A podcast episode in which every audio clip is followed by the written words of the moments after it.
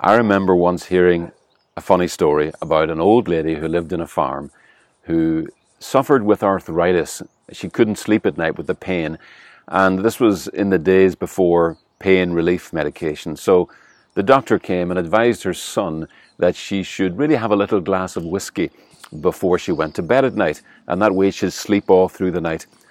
Now, her son explained to the doctor that there's no way my mother is going to take whiskey. She's a teetotaler, never touched a drop all her life.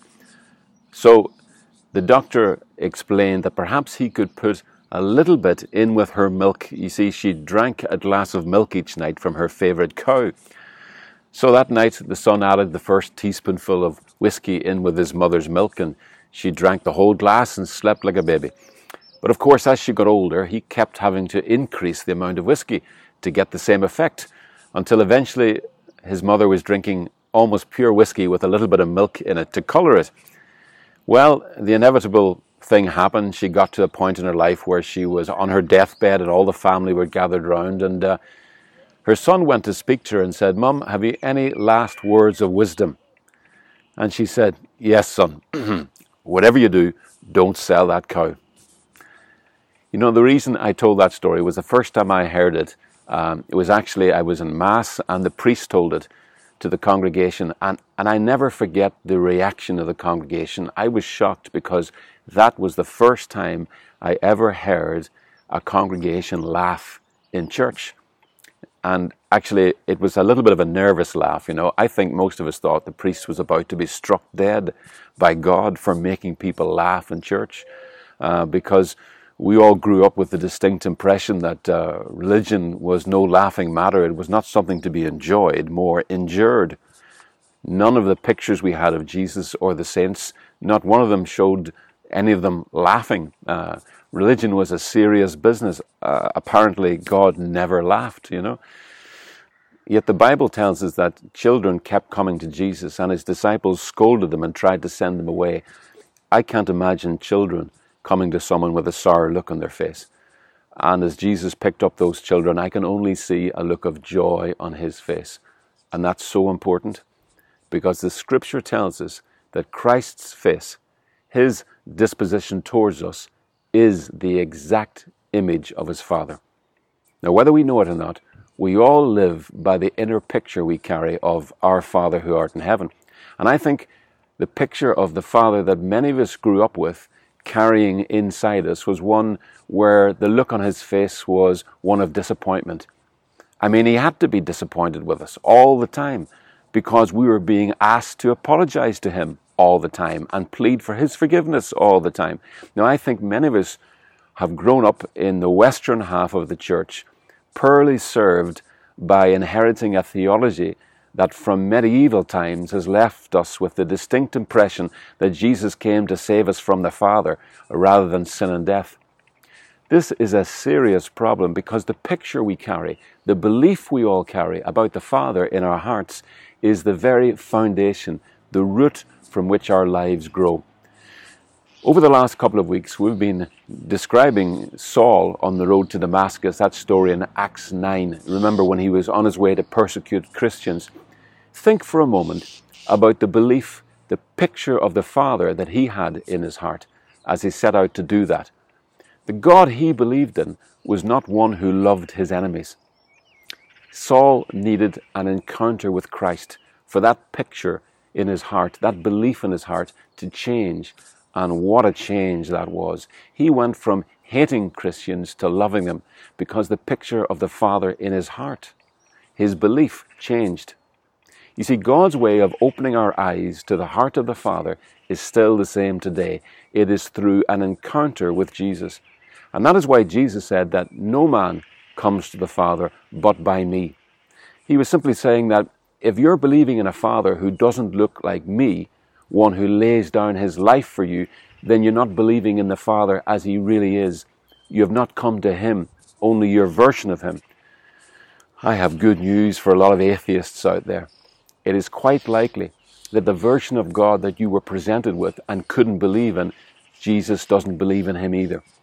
The Father Jesus came to reveal is a friend of tax collectors and sinners, and especially atheists. He loves you so much that He gave all He had to give for you.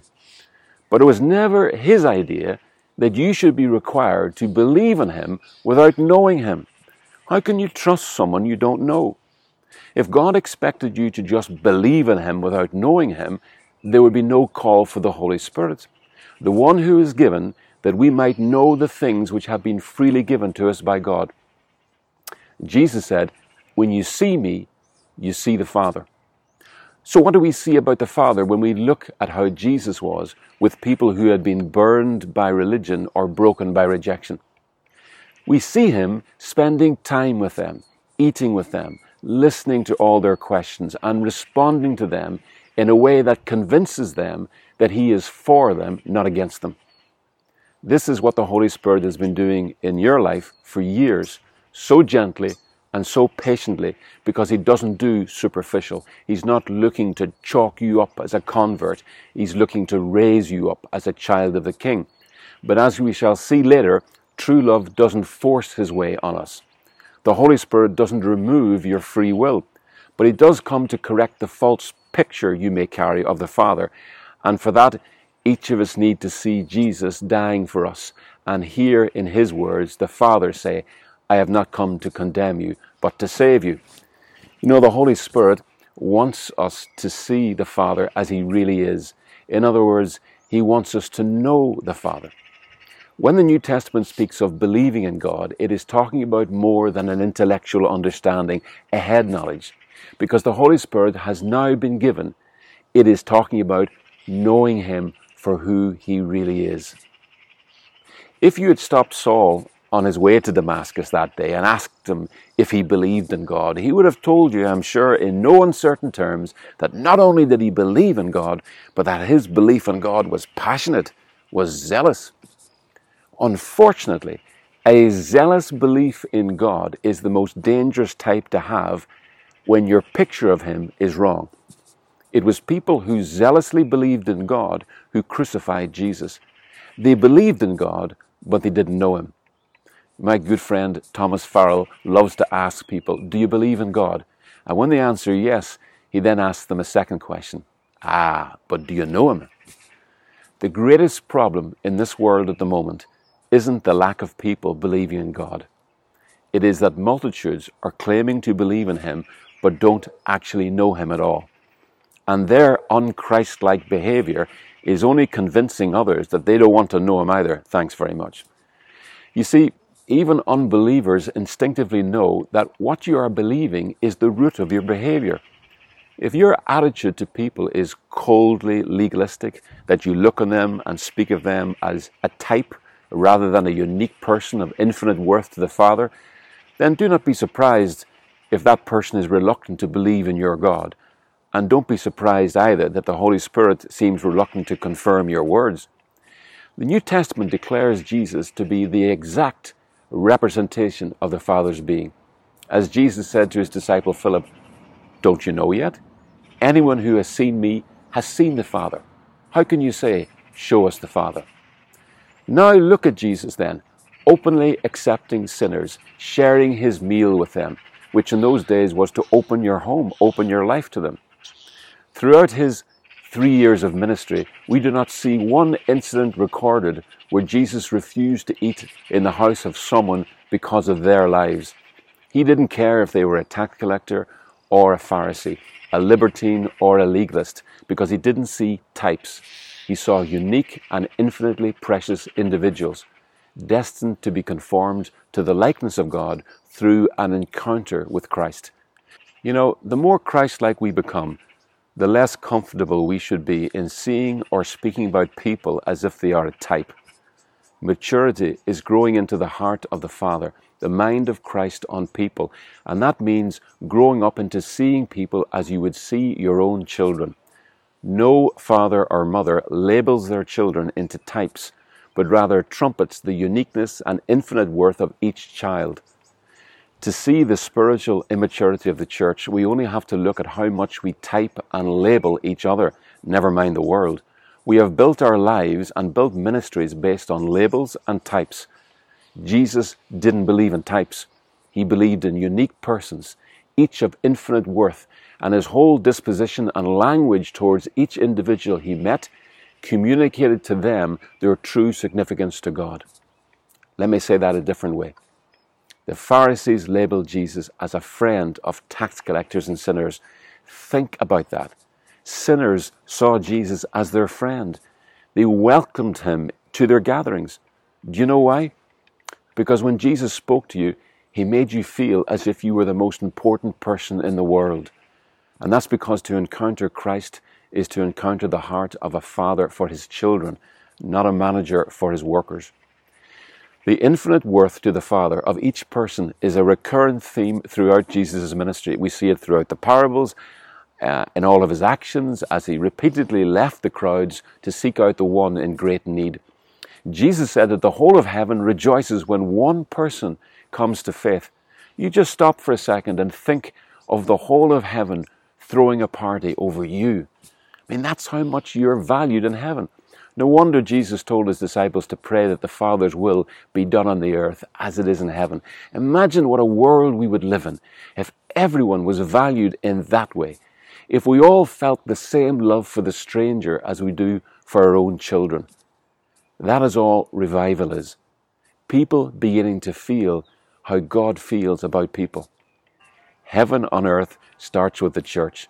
The Holy Spirit is calling the church to repent, to have a metanoia, to stop thinking of themselves as worthless sinners who have to continually plead for forgiveness.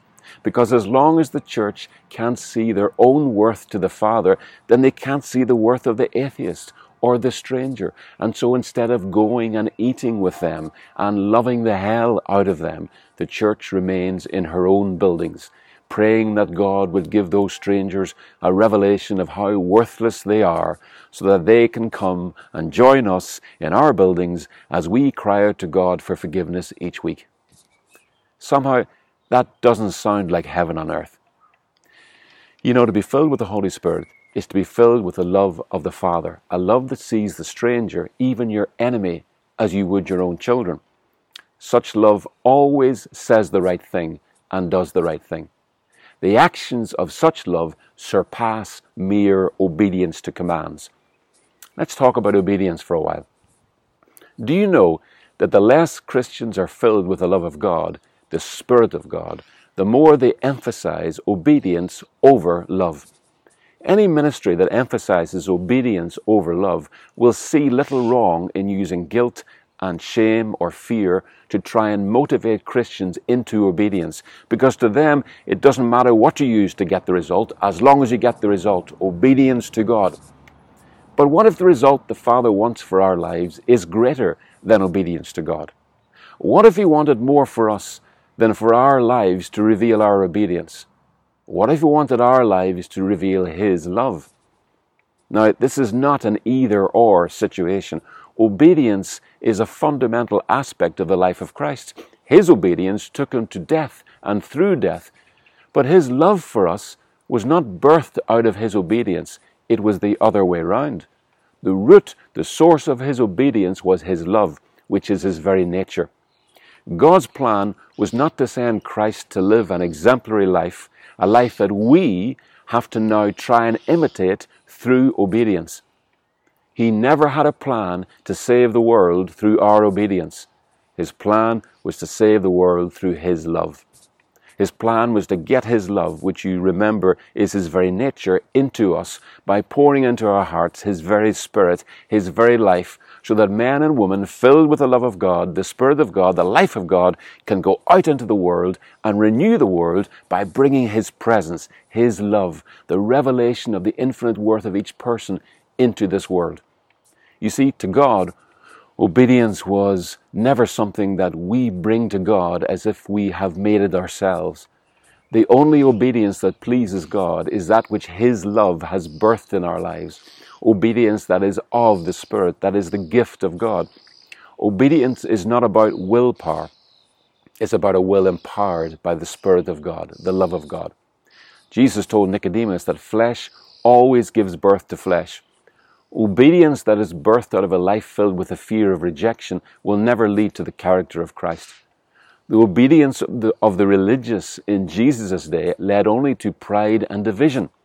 It was that sort of obedience to God that persecuted and then crucified Christ. Any religion that is blind to what Christ accomplished on the cross will always ask for your obedience in a way that implies that your obedience will bring you closer to God. Let me say that again. Any religion that remains blind to what Christ accomplished on the cross will always ask for your obedience in a way that implies that your obedience will bring you closer to God. Here's the gospel. In Christ, you cannot get closer to God, for through Christ you died, and your life is now hidden with Christ in God. To believe in Christ is to be born from above. As we saw two weeks ago, for every believer, heaven is not your finishing line, it is your starting place. The more Christians start to live from there, from their union with Christ in God, the more the kingdom of heaven will be seen on the earth. This union with Christ in God means that for a Christian, there is no longer your obedience in the sense that you have been left alone to produce obedience by yourself. You don't have that sort of life anymore, an alone by yourself life, a life that boasts that I have been obedient. Instead, every Christian should be able to say what the Apostle Paul said it is no longer I who live, but Christ who lives in me. And the life I live now, including obedience, I live by the faith of the Son of God. You see, the obedience of the believer arises from their union with God in Christ, not from their separation from Him. Here's the good news of the gospel your obedience is not what makes you righteous. For God's plan was always to make men righteous not through their obedience, but through His which is why the Apostle Paul boldly declared to the Romans that men are made righteous by the obedience of the one man. And here's the news that sets you free from religion and from living your life in separation from God. That one man is not you, it is Jesus Christ. We are made righteous by obedience, His your life and mine is an open book to the world as to whose obedience we are relying on, we are operating in. Let your faith be rooted in His obedience, His life, and what will grow in your life is the righteousness of God. But if you let religion, the spirit of the world, the spirit that says you can do it for Him, subtly move your faith off His obedience onto yours, then more and more what this world will see in your life is not God's righteousness, but self righteousness, and all the division and finger pointing that goes with it. If the gospel you've been sitting under for years has, in all honesty, produced a church of self righteous believers who love to label people, to type them according to their level of obedience to God's commands, then somewhere along the road you have been robbed of the power of the gospel for the power of the gospel is that it reveals the righteousness of God to be the gift of God. And that very revelation that Christ has become for us our righteousness, our holiness, our redemption, sets us free from the power of sin and death. For that came through the lie that we could be like God by ourselves. You see, God never had a plan to save the world through our obedience. His plan was to save the world through His love. Let me finish by using a couple of illustrations that may help you to understand what I mean when I say that God always purposed for our lives to be rooted in the obedience of God rather than our obedience to God. Because if you don't see this, you'll be left thinking that I'm saying that obedience to God is unimportant. Listen, my obedience to the call to get up every morning and work hard and make sacrifices to serve my family with the best life I can give them is not unimportant. It is very important. But that obedience is not birthed from a desire to get closer to my family or to get something from them. That obedience is birthed and grows purely out of my love for my family. The obedience of God in our lives is the work of His Spirit, His nature, His love in our heart from which obedience is birthed. Obedience is only pleasing to God if His love is the root, the source of that obedience. Let me put that another way. Obedience is only pleasing to God if He is the Father of that obedience. Now, here's my first illustration, and you're going to have to use your imagination. Imagine a young pastor in Africa who married his sweetheart, and he and his wife were very happy. But as the years went by, it became apparent that they couldn't have children. I mean, they took medical advice, they prayed, They got the whole church and all their friends to pray, but months turned into years and there was no children.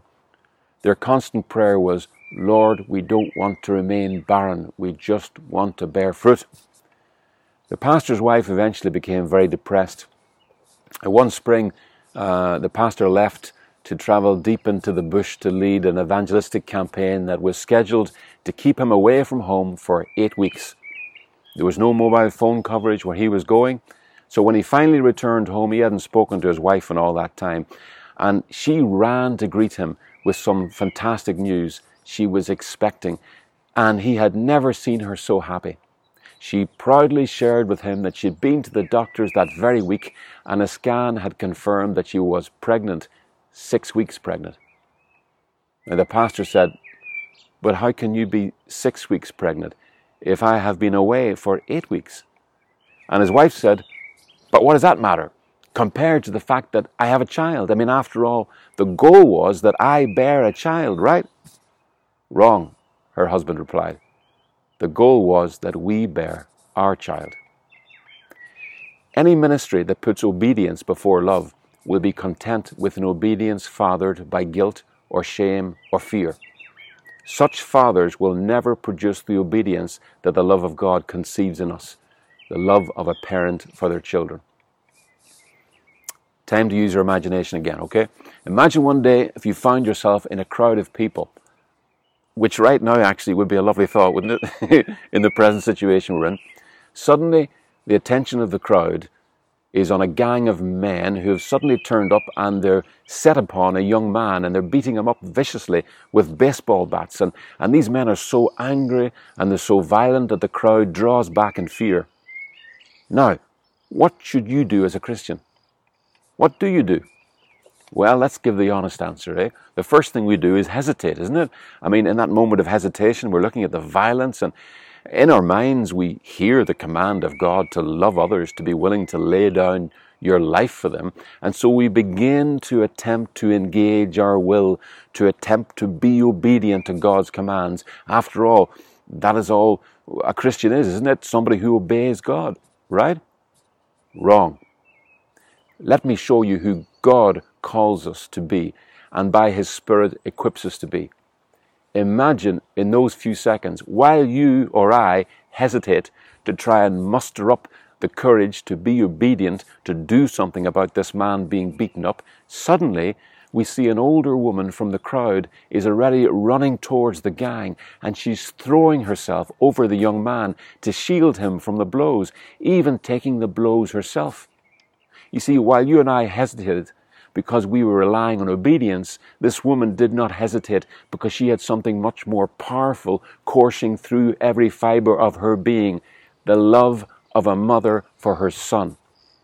You know, Jesus spoke so much about the heart of the Father, but as he drew nearer Jerusalem, as he approached the time to lay his body over ours and take the blows of sin and death that were meant for us, Suddenly, in Matthew 23 37, we see Jesus beginning to describe the love he feels in his heart as most like that of a mother toward her children. He looks down on Jerusalem and he laments over her and he says, How often I wanted to gather your children together the way a hen gathers her chicks under her wings. God's way of bringing forth his life in us is not to rely on our obedience to commands, but to fill us with his love a love that sees the stranger as you would your own child. It is only the Holy Spirit who pours this love into our hearts, and this love, the love of the Father, conceives and brings forth the obedience of God in our lives. God never had a plan to save the world through our obedience. His plan was to save the world through His love. Obedience is only pleasing to God if He, love, is the Father of that obedience. Love is a better father of obedience than fear or guilt or shame because love never fails to do the right thing. Let me finish with a picture of that sort of love in action, the sort of love that Jesus felt as he approached the cross, the love of a mother. We've been talking about obedience, which we could define as doing the right thing. We all want to be found obedient to the call of God and the Spirit of God in our lives. We all want to do the right thing, but what I have shared this morning is that God never saw you as having to rely on your willpower alone to be obedient. He always saw obedience as the child of you not being alone, the child his love conceived in us, for love always does the right thing. You know, a young woman who's about to become a mother for the first time may have genuine fears about whether she is capable of doing the right thing, of being a good mother. She may worry about doing something that may harm her child. She thinks that other people would make a much better mother than her. But from the moment her baby is put in her arms, she is filled with so much love for that child that she handles that child. She cares for that child with a tenderness, a dedication, and a selflessness that no one else in the world can match because no one loves you like your mother. The love she has for her child informs and directs everything she does for her child, even to the laying down of her life for her child. You know, there have been incidents down the years when something or someone looks like they're going to harm one of our children. And I have seen my wife, Nicola, who is one of the quietest and gentlest people I have ever met, suddenly rise up like a lion and step in between her child and the threat. While I am hesitating, she steps up and says, in effect, You're going to have to go through me to get to them. No wonder Jesus on his way to the cross, described himself like a mother hen who just wants to gather her chicks under her wings. Christ on the cross is God declaring to sin and death, You're going to have to go through me to get to them. I'll say that again. Christ on the cross is God declaring to sin and death, You're going to have to go through me to get to them. And here's the good news they could not get through him. When darkness met light, light won. When union met separation, union won. When sin and death met Christ on that cross, the communion of the Father, Son, and Holy Spirit, the union of the Trinity was stronger than the separation of sin and death. And the resurrection was the appearing of that victory, that truth, this new life that men and women could now live in and live from. Life in communion with the Father and the Spirit, life in the Son, what the New Testament calls life in Christ. Now, the ability to live in this life, what the Apostle Paul called hidden with Christ in God, is freely given. It was no accident that crucifixion was the manner of Christ's death, for it is only death like that where a man dies with his arms outstretched. Yet, in that same passage of Scripture, where Jesus describes himself as a mother hen wanting to gather her chicks under her wings, he is weeping over Jerusalem because he says that they were unwilling to be gathered. You see, the Lord does not force anyone to receive this new life against their will because love doesn't force. Love does not seek to get its own way. Love stretched out his arms for the whole world and invites all into this love, which is like light for when you allow His light into your life, when you live in this light, you find that it is His light, His love that deals with all the shadows of darkness in your life the fears, the loneliness, the anger, and the lusts of a life lived cut off from the love of God. Just as we saw two weeks ago, the Lord is not asking you to clean your life up to a certain standard before He will commit Himself to you, for He never expected that you could clean your life up that, he could, that you could clean your life of darkness. That's the job of the light, the love of God, the presence of His Spirit in your life, who transforms our life by dealing with the unbelief, the false picture of the Father, the darkness at the root of our life, by persuading our hearts that we are indeed God's children. God never had a plan to save the world through our obedience. His plan was to save the world through His love. Obedience is only pleasing to God if He is the Father of that obedience. Love is a better Father of obedience than fear or guilt or shame, because love never fails to do the right thing. I want to finish by praying a prayer and inviting you to pray it with me. It's not a prayer promising God that you will be obedient.